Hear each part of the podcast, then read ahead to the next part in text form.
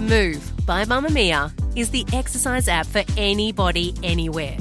And in case you missed it, we dropped a brand new stretching collection that can be used to improve mobility and bookend your favourite sweat sessions. Mamamia subscribers get unlimited access to Move, and we drop new workouts every single week. If you're on the hunt for movement that makes you feel good, head to move.mamamia.com.au and use the code MOVE10 to get $10 off a yearly subscription. You're listening to and such a short amount of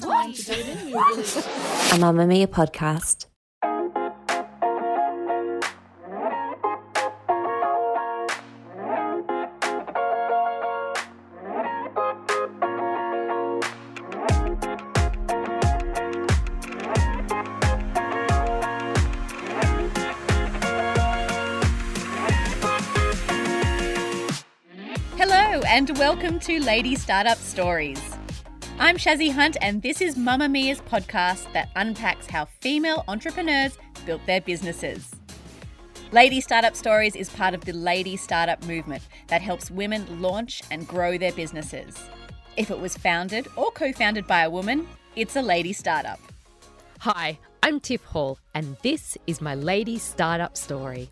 What happens when you are your business and suddenly, for whatever reason, you have to step back and take yourself away from something you've built from the ground up? Well, this is exactly what happened to Tiffany Hall.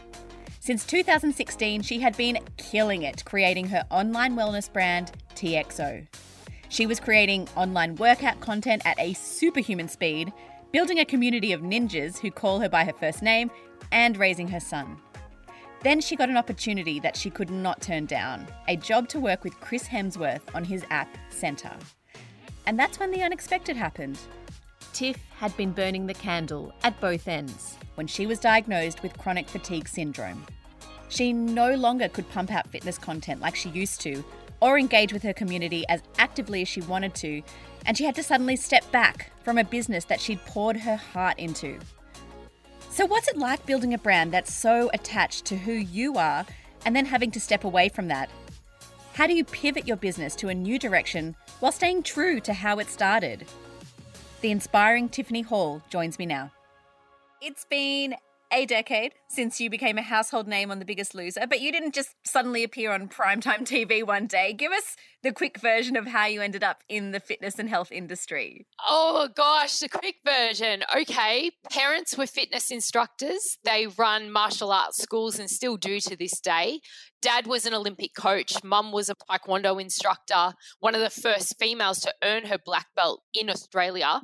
So I grew up around health and fitness and that passion and went to university, studied media, journalism, broadcast, writing, all of that. And then was working at Channel 7 in like the news. And I saw a little ad in the paper for a TV show, and my boyfriend challenged me to go down and audition because it was how fit are you kind of thing. And we went down, and he said, I'm fitter than you. I said, okay, let's see, let's do the audition and see. I did the audition. He got booted in the first round, and I made it through and became a gladiator. and then I thought that's a bit of fun and I quit my job and I moved to Sydney from Melbourne and I filmed a series of gladiators and then I just started to do more fitness stuff in the media and I was working on The Circle, morning television. I started personal training some celebrities and I was still working as a Taekwondo instructor in our family business and still at uni and stuff. And then one day the biggest loser called me up and that's when I started to do more primetime stuff. But yeah, it was many, many, many years of teaching grassroots all ages, all abilities, all different styles and methods of fitness, boot camps, taekwondo, mixed martial arts, all of it, many, many years until I popped up on TV. And that's the thing, right? Everyone always says, you know, oh, she's an overnight success. But behind every overnight success, there's 10 years of hard yakka. But interestingly, you didn't kind of continue on into that television career route. Your subsequent career is much more geared towards self run businesses. Was that a plan? Absolutely. I always loved writing as well. And that's what I had my qualifications in from university and things. So I always wanted to be a published author and write kids' books and stuff, which I did. And I've now published over 12 books, fiction and non-fiction. And I liked having that control. I didn't like waiting for the phone to ring or to know if the show had been renewed or my contract had been renewed. I always wanted more power than that. And when I was on The Biggest Loser, this is before social media, right? TV was the best medium. And I loved that I could train Australia. But then everyone was contacting me going, oh, we want you to train me, but I'm in Perth and I'm thinking, how do I do that? Or I'm, you know, in Singapore or, or America and I'm thinking, I can't train these people. And so it was my last series of Biggest Loser when I joined Instagram for the first time in 2016. And that's when I thought, oh, I want to try online fitness so I can train everybody and give back. And I loved female empowerment because I'd spent my life studying self defense and martial arts for women. And I just really wanted to try and empower women through fitness globally. So, what were you doing right before you decided, I'm going to launch this business? I got married, and that was a huge driver for me. My husband works in entertainment, television, broadcasting. So I thought that was enough. And I really wanted to have control over my hours and my time. And I wanted to have a family. So getting married was a huge sort of line in the sand for me. I'm done with the TV stuff. I didn't really enjoy it. I didn't like being produced. I didn't like that I didn't have control over what I said or, you know, my image what went out to the public. I didn't like the narrative of reality TV. And I didn't also agree with the biggest losers' ideals and values at the time. So I was really happy to let that go. And I don't think I'll ever return to television. And yeah, I got married and I decided to take the huge risk financially in every way to start my own business. And it was huge. It was a really big, brave, bold move. Whew. What was your early vision for what we now know as TIFXO Life? What was it and has it remained the same over time? I wanted to train everybody globally. I wanted to do coaching. At the time, it didn't exist. A lot of people were doing exercises with voiceover. And I wanted to train people one on one to the television, coaching them, just like we're speaking now. And I wanted to create a program that was personal. I didn't want it to be corporate. I didn't want it to be just a huge commercial thing. I really wanted it to be very personal and have a relationship with my members the same way I did in our little taekwondo clubs. And I have maintained that. I'm very, very proud of it. Although the business has grown to thousands and thousands and thousands of members, our community is very close. And I do know my members, many of them by name, and some of them have been with me since the start. I call them my day dot ninjas because I refer to all of my members as ninjas. And they gave themselves that name back in the day because I imbue a bit of martial arts in the exercise that I teach. And they said, We're ninjas, and it stuck. And I'm so proud of that. But throughout my journey, I've also worked on other fitness apps, developing other fitness apps, teaching in other fitness apps, one of which was a global fitness app headed by a massive international Hollywood star. And through being involved with other apps, it has clarified what I want to do, what they've done wrong, what I need to do better. And it's been very helpful. And you have to evolve and you have to pivot.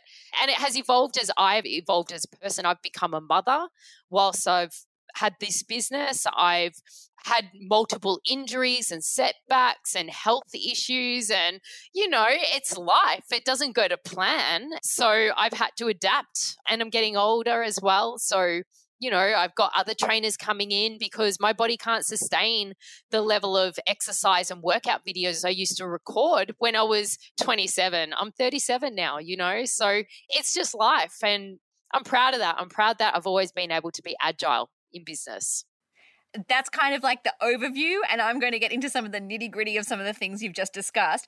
I want to start right back at the beginning of taking this idea that was living in your head and then turning it into a real online business. What happened in those early stages? It was a very funny time because I had only worked with real professionals in the fitness industry Michelle Bridges, Shannon Ponton. My dad being an Olympic coach, I had access to a lot of the best strength and conditioning coaches, sports dietitians, sports psychologists, like high level, right? And at the time I started my business, Instagram launched, and all of a sudden I'm seeing these 17 year olds with no qualifications giving fitness advice. And it really pissed me off, to be honest. And it also freaked me out because you know, I'm so diligent with my qualifications and my first aid and my insurances and all of that, right? And I'm just thinking, how are they getting away with this? So, my vision was to create personalized, really high quality content that was delivered by an expert amongst a sea of crap and I I really did want to cut through all of that at the time because it was really scary and I just couldn't believe it was happening. And I had come off the back of primetime television and I had like less than a thousand followers on Instagram and I'm thinking ah why are these nobodies with no qualifications and they've got half a million followers? Like it was blowing my mind. And I just thought, you've got to stick in your lane, you've got to do what you know works, and keep true to giving that expert advice. Did you have a business plan of what you wanted to happen, say, in a year, in a few years, in five years, or were you just winging it? 2016, I had a loose plan of the type of audience I wanted to serve and the content and the offering I wanted to put to market but I didn't have a business plan in terms of in one year I want X amount of members, in two it was all too unknown with the new factors of social media because I knew that I had rated four nights a week primetime TV, sometimes a million viewers. It was enormous. But then I had less than 500 followers on Instagram. So I only could afford to market myself on social media through Instagram and Facebook. And my numbers were so small that it was completely unknown this whole new world to me. So it was learning as I go and being nimble enough to quickly change content. And that's why I always delivered the content myself because I was able to quickly change it to suit my audience and build my audience and respond to their feedback and what they needed. I would have a business plan today if I did it again, but back then it was just what is this new social media world? It was crazy. How did you start then to find a developer and make this a real tangible thing Yes. on the internet? Well, I shopped around a lot and it was extremely expensive. So I finally, through my husband, who's a comedian, he had a another comedian and his wife was developing tech in the fitness realm and i sort of just called her up and I was like oh i heard that you sort of do a bit of fitness tech and programs and stuff like that and I have an idea for like a really healthy way for brides to lose weight because at the time I just got married and the wedding shred was really popular.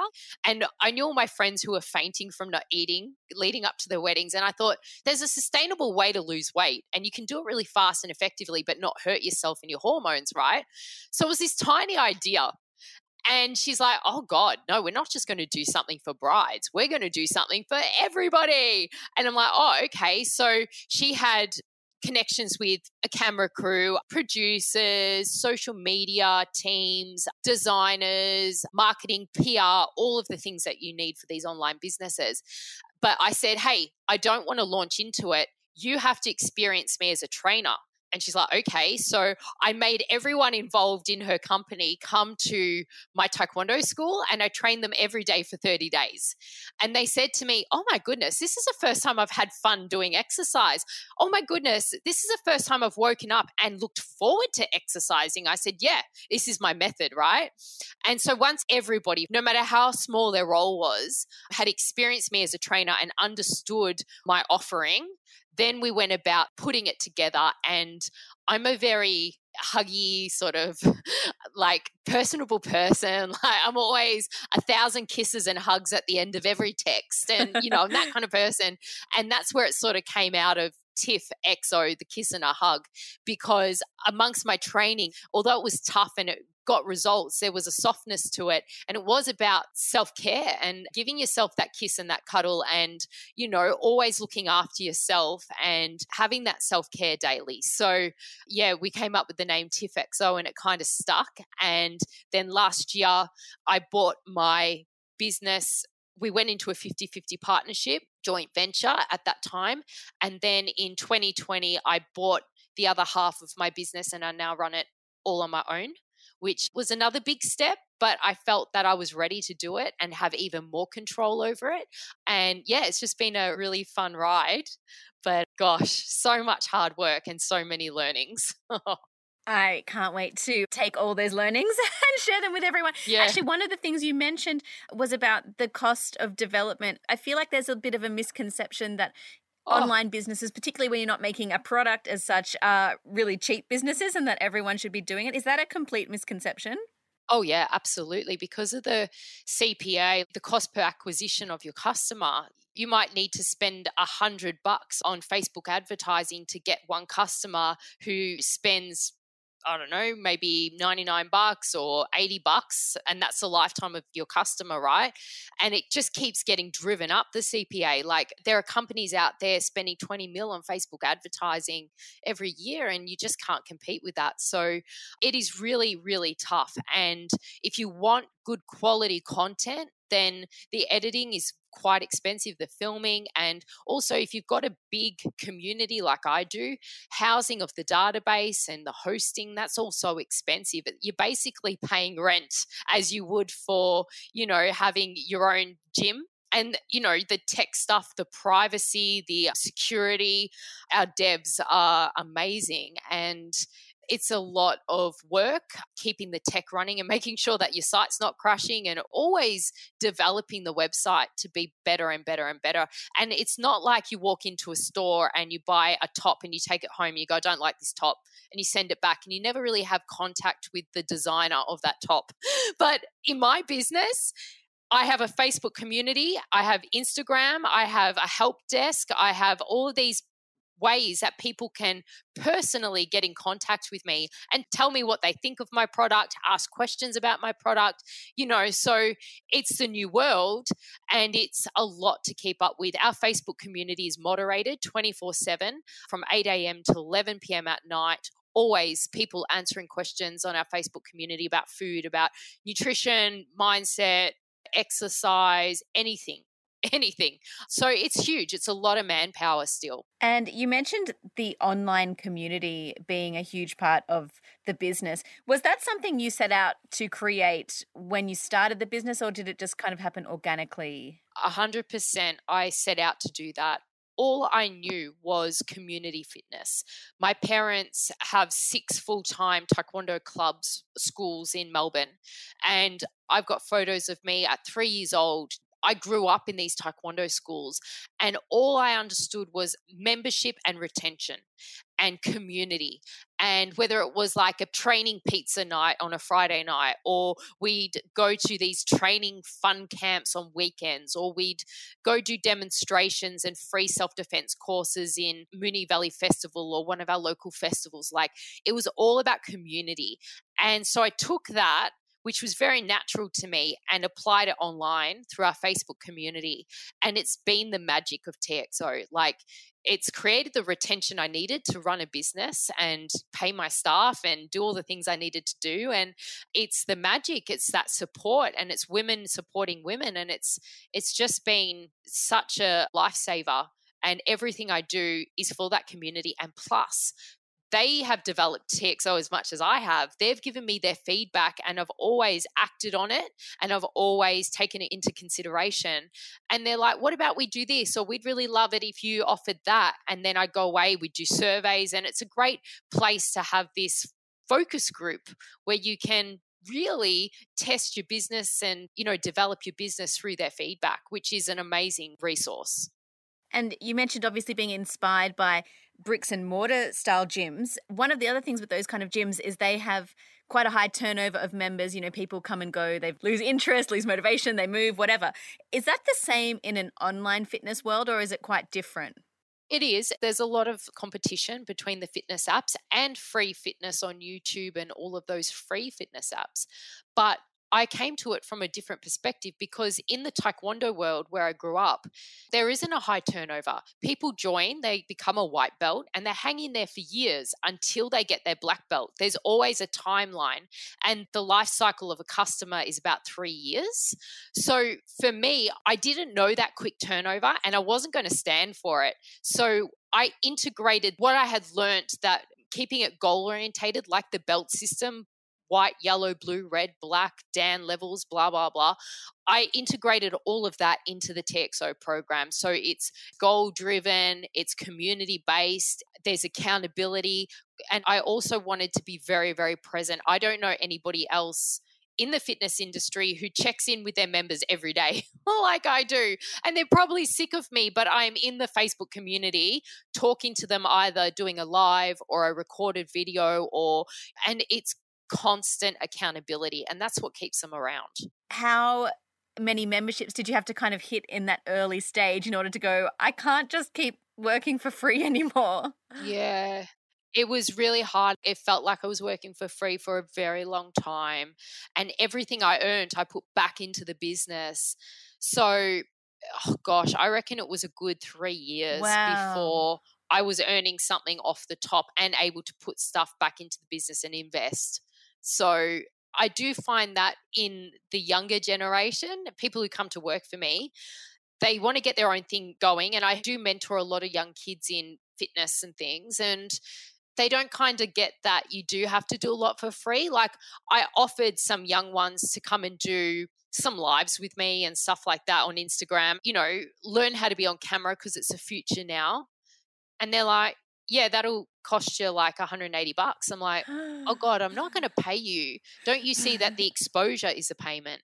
You know, they don't think, oh, so that mentality of you've got to work for free for a bit, you've got to build your audience, you've got to get the exposure at all costs.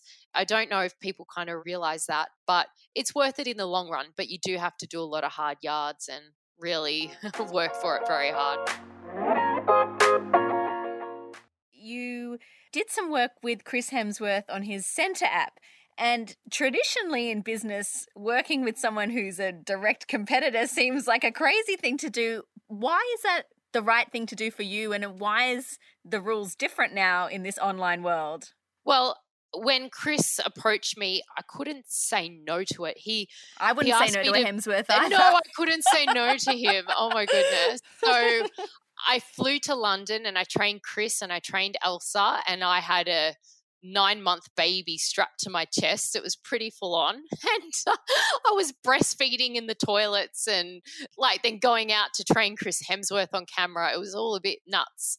But um, he offered me the director of training role for his entire app, which meant I wrote and oversaw the programs of all of his trainers, all 13 of them, and helped develop the app to be very successful. But he was global, right? Whereas I'm local, I'm only really in Australia. I do have a lot of members in the US and the UK, but nothing compared to like Chris Hemsworth's program. And so my thinking was to work with Chris Hemsworth for a year, push myself and learn as much as I could, and then leave and launch TIFXO once I had been on camera in the States in Centr globally. But I worked so hard that I ran myself into the ground because I had a full time job with Centr and I was running my own business, TIFXO, and I had a baby for the first time.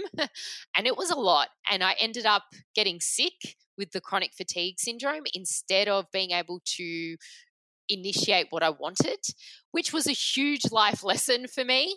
So it all works out in the end because I learned what I needed to learn from Centr. I had great fun. It really challenged me as a trainer, and it was just a wild ride. But I've also learned the power of saying no and the power of self care and looking after yourself, not training everybody else and running yourself into the ground. And I think that lesson has been something I'd rather learn earlier in my career and, you know, have that burnout then than learn it later on when I've got more to lose, if that makes sense. And that's why I sort of came back and I bought the other half of my business and I have done it all on my own. And I don't know if I still am keen to launch into other markets. I'm pretty happy with what I'm achieving here in Australia and my audience here. And I'm sort of in the stage of my life where I'd like to expand my family and have more kids. And I don't know. I'm still very, very ambitious, but there's got to be a balance there, right? How do you find that adjustment? You know, when you started the business, it's literally named after you and you're so integral and essential to its operation. But then, you know, life happens pregnancy, birth, kids, health. How do you kind of find a way then to carry on the level of involvement that you're happy with, but you have to let life take over? It's really hard. So I'm the CEO now, and I had to resource up and employ other people.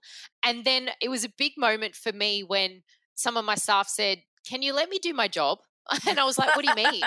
because I was micromanaging, I was overseeing everyone, I was in every single meeting, I was taking every call. And then all of a sudden, I realized that's not what a CEO does. Like, I'm doing the work of everybody. A CEO has to oversee everything, Tiff. So it was hard for me to step back and also to trust other trainers to come in and train my precious audience. But I only brought in my friends that I know and trainers that I've worked with for many, many years. So it's a small team, but very expert. And, you know, I'm, I'm very happy with where it is now, but it's been a huge learning curve for me. Not easy to give up your control over your first baby, which is my business. and how do you find now juggling the realities of looking after this small person with your role as CEO and wanting to be involved, but kind of accepting that your business baby has to be looked after by other people. Yeah, it's a huge juggle. And, you know, I did get anxiety early on quite badly about not being across everything.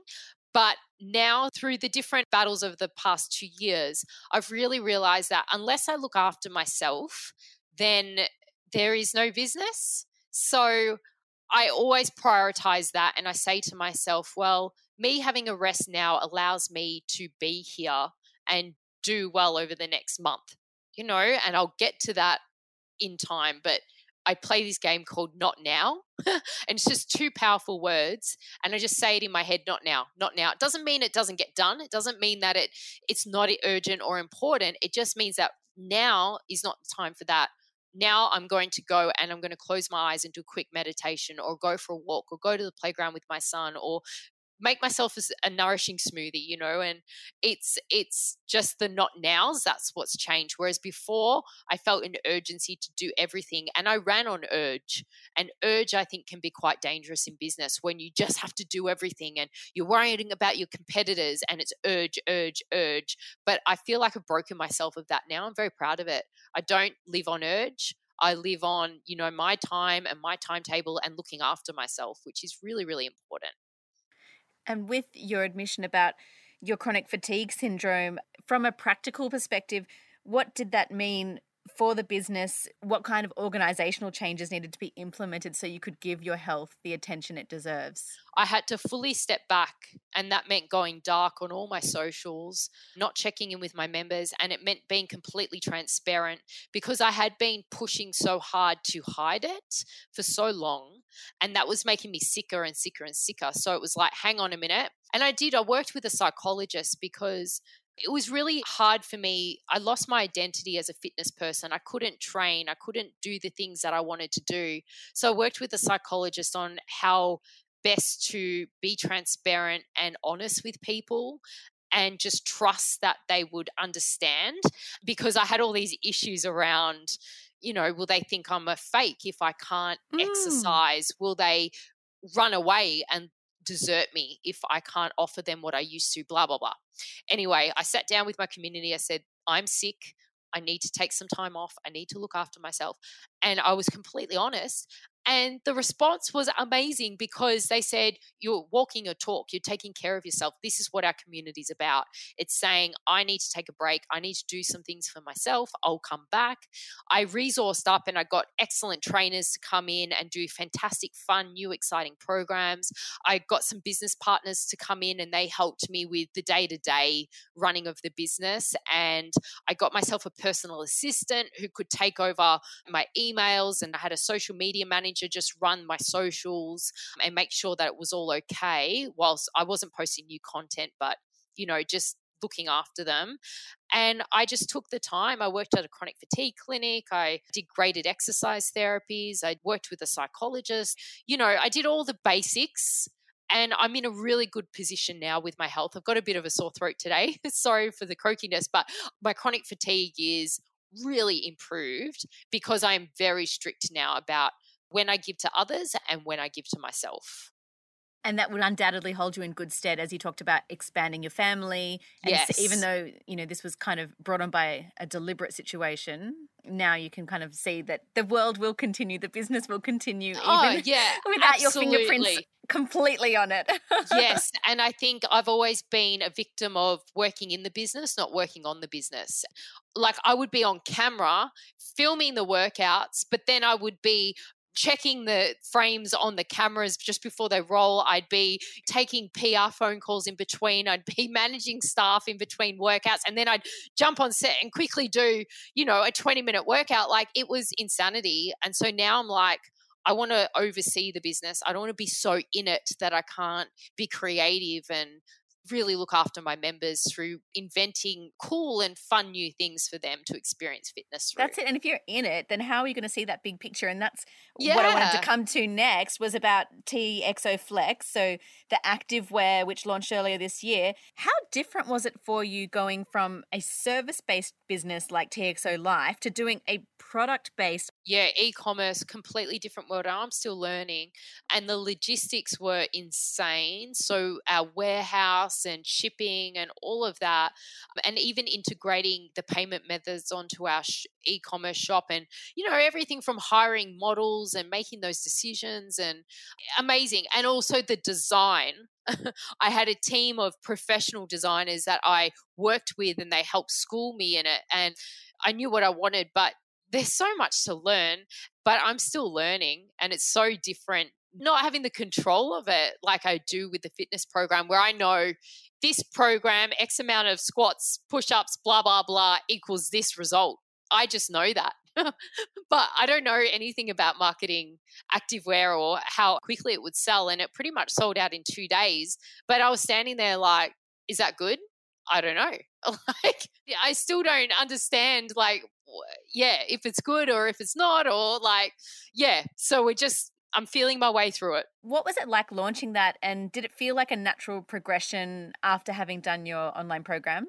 so natural. It's always been my dream to have my own activewear line, and I've lived in it. And even when I was at university and I was teaching body pump, body combat, you know, boot camps, all the classes, and that was like my job. I'd go to university in my little body pump shorts and singlet and activewear, and no one wore activewear around. Like this is 2000. And people look at me like, what is she wearing? Right. Whereas now I go to Kinder to pick up Arnold and everyone's in activewear. You know, you just wear it. so I feel like I've pioneered it. And I know what works from a technical, functional level, and also what works make you feel really awesome in it and fashion meets that function. So it felt like a really natural progression and it's been really embraced by my community who have just loved it. And it's because of my community. It felt like a team t-shirt you know like a little club hoodie and you know that vibe that we're all in it together and supporting each other and we've got the uniform and we do the workouts and it's just this beautiful vibe and that's what I really wanted both the online program and also the activewear shop are housed on the same website, mytifxo.com. Is that a deliberate strategy to kind of work towards creating a TIFXO empire? I really wanted it to be a lifestyle program where you could buy your activewear, feel empowered, go and do the workout. And it's all about good quality stuff, right? And I've applied the same principles of expert, good quality content to the activewear. I've lived in activewear my whole life. I wanted good quality activewear as well. And we're about to launch our supplements, which is so exciting. And I haven't told anyone about this, but I'm launching my own protein powders with collagen in them. They're just so fantastic. And that's the same problem I had with the fitness program, right? I couldn't find a protein powder that was basic, that I understood what ingredients was in there, that it had everything that I needed from a sports performance perspective and for my skin and recovery and everything. So I'm really, really excited about integrating the products into the lifestyle of TIFXO Life so that everything you need to feel well and I guess it's a way of if you're looking at my activewear tights, I'd love you to consider maybe doing one of my workouts. It's a subtle way of trying to help people be more healthy, help people realize that exercise can be fun and addictive and life changing. So I really wanted that shopping experience to just mix with empowerment and looking after yourself. And that's why a lot of people who shop with Flex, you know, you do get discounts on TIFXO Life and my fitness programs and things like that. So I'm really trying to look after people through sort of dangling the carrot of some sexy, you know, tights. Come on, come and do a workout with me, please. Come, yeah, come for the tights yeah. to wear to the coffee exactly. shop, but stay for the workout. and I'm sure when you think about creating an empire, how do you know Oh, especially when you've already got an established brand, established identity, how do you know which of your new ideas are a good fit with that brand and which ones are perhaps a little bit too far of a reach? Everyone in my team and myself are really connected with our customer and our audience. I don't know. I just never wanted to be in an ivory tower looking down and have nothing to do with my members. You know what I mean? Like they see me in my PJs at night having a chat to them, or, you know, I'll, I'll be in the middle of doing a video to them and my little boy will run in and say, Mummy, I've got a poo. And I'm like, oh my gosh. Like it's just, I just always wanted to keep it super authentic, super real, super approachable. And I think if you have that connection with your customer and audience and you really know who they are because they are really me, then I think you always know which idea is going to work. And, you know, everything I do is for them. And I've done things like I've heard in my community that some of my members are catching up to have a lunch, like 30 of them. And so I'll turn up to the lunch and surprise them. And, you know, I'm always doing stuff like that, hanging out with them, getting to know them, getting to know their needs, their wants, their desires. And I think that's really important, staying in touch. So you kind of keep that in mind when you think of a new brainwave yeah. and go, hang on, is that yeah, actually going to serve on. them any well? Yeah. And for example, I've been recently really obsessed with high tech offerings with the fitness apps, you know, like Peloton, Mirror, Vault, all of those amazing companies that are offering very expensive tech with the fitness. You know, and I got I got carried away with ideas of how I could do that. But then I thought that's not my customer. We're about simplicity. We're about not having gimmicks. We're about keeping it simple and affordable, not spending 3 grand on a bike you just got to filter it all out and not get carried away by what your competitors are doing. Finally, we finish every lady startup episode by asking the fast five questions. So here we go. Okay. Question one What's the most useful app to help with your business operation? Trello.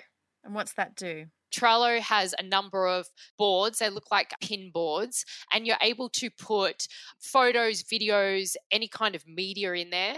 You're able to write and talk to people in your team and tag them in it. And then you're able to label each card or board as done, or they can have any label you want, like approved or needs to be worked on, blah, blah, blah, work in progress. And it's a great organizational tool for the whole business to be connected and on the same page as to, you know, long term goals and planning. Perfect. Question two What's the part of your business that you love the most and the part you hate the most? Uh, I love the most being on camera and teaching exercise I'm a personal trainer, so that one on one, just me and the camera teaching, that's my sweet spot. Love that. I don't love business meetings and the big business decisions and I don't love the financials. I find that incredibly stressful. So when I know my weaknesses, I hire people. So I've got brilliant accounting team that looks after that and a brilliant bookkeeper and all of that's taken care of. But yeah, hate the financials. Question 3, do you have any regrets about the business? I probably regret doing Centr. I do. I regret doing it because it pushed me over the edge and I got sick afterwards. It was too much of a commitment. And although I learned a lot from it, it cost me a lot at the same time. So that's probably my biggest regret. I should have just stuck to TIFXO and doing what I knew worked and trusting myself. I think I was a little bit naive and I also was looking to other people for, oh, I don't trust my worth and I don't trust myself and there must be something better out there and I should go looking across the whole world to find it when everything I needed was right here. And uh, I should have I should have yeah, lent on myself more back then, I think. Yeah. Question four What does success look like for you? Oh, dear. Success for me is having a community of people, whether it's five people or 50,000 people who have transformed their life through health and fitness. And that's all I've ever wanted, you know, for people to turn around to me and say, wow, you've shown me a way to feel my best, to have my best energy, and to give to those that I love in the best way possible. And that to me is success. And it's also having that balance in life now between my business and my personal life and being well myself. That's really important to me, having that balance. And finally, rounding out the five, from your experiences, what would be the one piece of advice you'd give to anyone starting their own business? I think it's coming back to what I just said about trusting yourself and also just get as many qualifications as you can in your area. Don't be just like, I just want to get into fitness. This is advice for someone who wants to get into like my industry really hone in on your skills my point of difference was martial arts and taekwondo and female focused fitness you know and empowerment of women that's where i wanted to go and so i got the highest level of qualification in the world for that, which was my sixth dan black belt. And I did coaching diplomas and blah, blah, blah. And I just went for it. And it's so, so, so important because at the end of the day, you know, you can have all the bells and whistles and a million followers on Instagram and the prettiest feed in the world if you want to do online fitness, but it'll fall apart one day. And you need to have those qualifications. You really do don't skimp on that. Tiffany Hall, thank you for joining us on Lady Startup and sharing your incredible personal business oh, story. Oh, thank you so much for having me. Real pleasure. Thank you. And now it's over to Mia Freedman for her Lady Startup lesson. Hey, it's Mia Freedman here. I'm the founder of Lady Startup and the co founder of the Mum and Mia Women's Media Company. And I'm popping into your ears for your weekly Lady Startup lesson. Now, I actually spoke to Tiff Hall a few years ago on one of our other podcasts, No Filter. I interviewed her, and it was soon after she had her baby, and we compared tummies because it was quite interesting to see her with her tummy hanging out. And you might remember she posted some photos of herself with no abs, as is so often the case after you have a baby, and even after you haven't had a baby. And it won her a whole legion of new fans and followers. I was blown away by her back then, not just because of that. I kind of assumed that she was just that girl from The Biggest Loser, that's sort of the trainer on television and not much else. But I couldn't have been more wrong, and I love it when I'm wrong. I was really struck at the time by how ambitious she was. That was something I hadn't been expecting. And in the chat you just heard with Shazzy, it's clear that this ambition that Tiff had and still has to push herself and her business ultimately took a really heavy toll. She took on way too many responsibilities and ended up developing chronic fatigue syndrome. And unfortunately, this can be kind of common for lady startups. We've heard it from big names on this podcast before, and we see it from all types and sizes of businesses in our social and online course communities fatigue, exhaustion, burnout. It might not be as serious as what happened to Tiff, but that constant cycle is one that's really, really familiar to most of us in business, including me. I know that when I started out in business, I was wearing all the hats. I was the head of finance, the sales exec, the marketing director, the graphic designer, the writer, the editor, as we all are when we start our businesses. And I also did the customer service and community management. I had to do everything because I couldn't afford to hire anyone. And I was working 18 hour days, seven days a week. And then I had a baby and I was breastfeeding at two in the morning while moderating a thousand comments. It was absolutely exhausting. And I knew that I was hitting burnout level. The reality is that when you first start your business, you kind of need to be ready to be exhausted and roll up your sleeves. But that isn't a long term strategy. There might not be any escaping it at the start, but you need a longer term solution, and that is outsourcing. When Tiff got diagnosed with chronic fatigue, she started delegating and she stopped micromanaging, and she was forced to hire new people to minimize her workload. She had no choice. So she brought on new trainers and an assistant and a social team so that she could go back to doing what she does best and really focus on that to make her business bigger and better. And it meant that someone else could be handling the tasks that didn't really require her special skills, and even, and especially, people who were more skilled at those tasks than she was. Because even if you do everything, it doesn't mean you're the best person to do everything. I know a lot of you will be thinking, but I can't afford to outsource anything. I can't afford to hire staff. I understand. But outsourcing doesn't have to be a big hire. We talk about this a lot in our online course, The Rocket Plan. It can be something like a virtual assistant or maybe a freelancer just to help you a few hours a week. So it's not a big commitment. You don't have to worry about paying someone for more time than you can afford. And once things take off, you can really grow from there. But I want to leave you with this last message outsourcing shouldn't come after you burn yourself out. I want you to try and look for the signs that you or your business are stalling. Check in with yourself, and if you notice things going off course, if you're constantly completely exhausted and overwhelmed, ask yourself can this task be done by someone who's not me? That's it from me. It's back to Shazzy. Thanks for listening to Lady Startup Stories. You can find out more about the Lady Startup courses by heading online to www.ladystartup.com slash pages slash home. If you want to get in contact with us, send us an email to lsu at mamamia.com.au. Lady Startup Stories is produced by Michaela Floriano. The executive producer of Lady Startup Stories is Eliza Ratliff, and I'm your host, Shazzy Hunt. Until next time, join us on mamamia.com.au.